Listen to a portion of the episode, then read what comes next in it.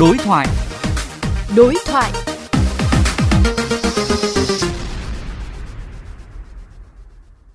Thưa quý vị, dự thảo luật bảo hiểm xã hội tiếp tục đề xuất quy định mức trần đóng bảo hiểm xã hội là 20 lần mức lương cơ sở, đang thu hút sự quan tâm của dư luận. Bởi với mức trần này, người lao động khó có mức lương hưu đủ sống, thậm chí mức lương cao dù họ có thể đóng mức bảo hiểm xã hội cao hơn bình thường. Vậy có thể bỏ mức trần đóng bảo hiểm xã hội để người lao động được hưởng mức lương hưu cao được không? Nếu không quy định mức trần, điều gì sẽ xảy ra? Phóng viên Quách Đồng đối thoại với ông Phạm Minh Huân, nguyên Thứ trưởng Bộ Lao động Thương binh và Xã hội xung quanh nội dung này. Thưa ông, ông có ý kiến như thế nào về việc bảo hiểm xã hội quy định khống chế mức trần đóng bảo hiểm xã hội cao nhất là 20 lần mức lương cơ sở?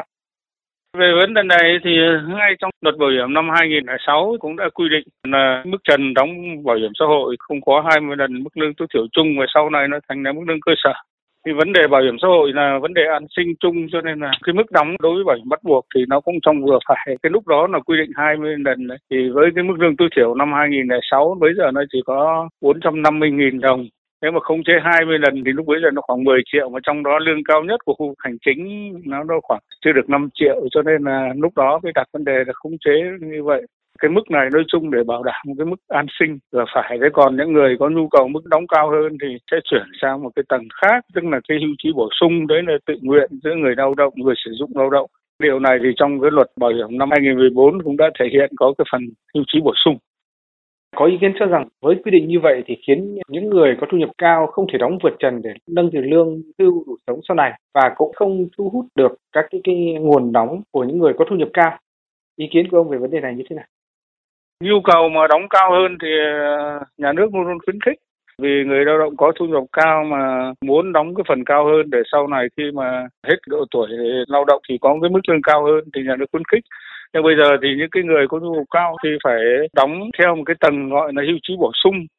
Cái này thì nó sẽ tạo thành cái tài khoản cá nhân, nó tích góp lại của cái người lao động để sau này người lao động đóng được bao nhiêu thì sau này sẽ hưởng toàn bộ cái phần đó cộng với cái phần sinh lời nhưng mà các cơ chế để khuyến khích người lao động đóng vào cái hưu trí bổ sung này nó đã đủ sức hấp dẫn chưa ạ?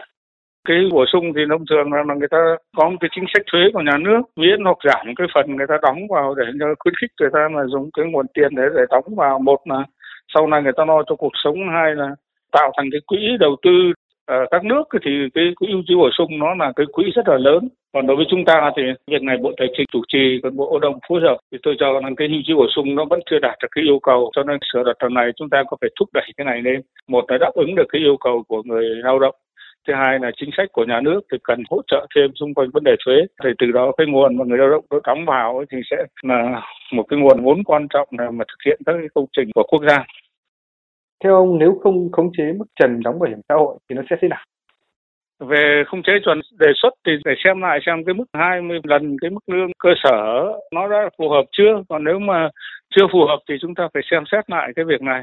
Nhưng mà nói chung là cái tầng bảo hiểm bắt buộc thì cũng chỉ quy định ở một cái mức nhất định. Nó vừa bảo đảm là cái thu nhập của số đông. Cái thứ hai là cũng là phải tính đến cái chi phí của doanh nghiệp người ta có chịu được được không?